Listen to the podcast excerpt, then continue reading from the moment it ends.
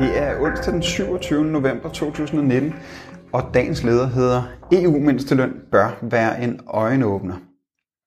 Når Ursula von der Leyen på søndag sætter sig i EU-kommissionens formandstol, kan vi se frem til, at vi senest om 100 dage vil blive præsenteret for et forslag om en EU-mindsteløn. Det er hun varslet i sin dagsorden for Europa, og forslaget skaber forståeligt bekymring i den danske fagbevægelse.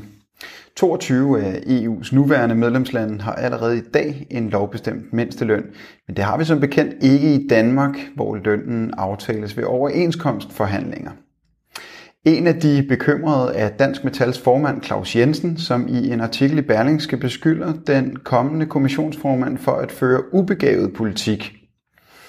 Metalformanden mener slet ikke, at EU-traktaten giver ret til at indføre en lovbestemt mindsteløn i Danmark.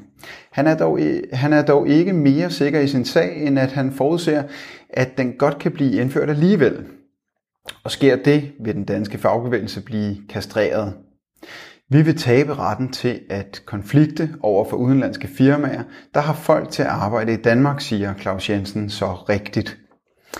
Han har også et skarpt øje for, hvilken rolle EU-domstolen spiller, når den skal fortolke EU's direktiver.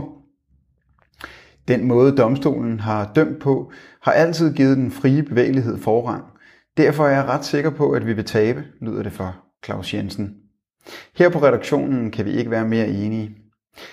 Ligesom vi også er helt på linje med metalformanden, når han harcelerer over Ursula von der Leyens pludselige omsorg for rimelig mindsteløn. Hvorfor fanden gjorde hun ikke noget ved, at 10 millioner i Tyskland arbejder til 8 euro i timen?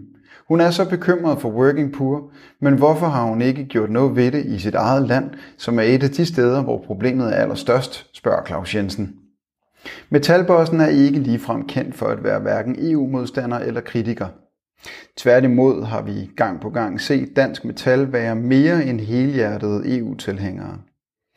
Men hele sagen er et meget godt eksempel på tilhængernes dilemmaer, som vi vil se stadig flere af i de kommende år.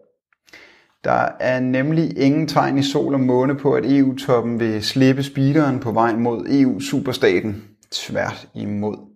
Vi vil blive præsenteret for forslag efter forslag, hvor der skæres af vores nationale suverænitet.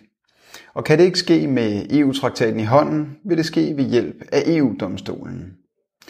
Det sidste har Claus Jensen så rigtig fattet. Hatten af for det.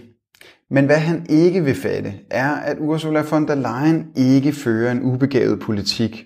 Hun har blot øjnene rettet stift imod sit mål. Og i det perspektiv er hendes politik både planlagt og begavet. Måske kan hele sagen om EU-mindstelønnen blive en øjenåbner for den danske fagbevægelse – det er hårdt tiltrængt, at fagbevægelsen får et mere realistisk og kritisk blik på EU. Du har lyttet til dagens leder fra Arbejderen. Abonner på vores podcast på iTunes eller hvor du ellers hører din podcast. Du kan også klikke ind på arbejderen.dk for meget mere journalistisk indhold. Du er også velkommen til at følge Arbejderen på Facebook, Instagram eller Twitter, samt tilmelde dig Arbejderens daglige opdatering på Messenger. Vil du i kontakt med Arbejderens redaktion, kan det ske ved at sende en mail til redaktion Tak fordi du lyttede med.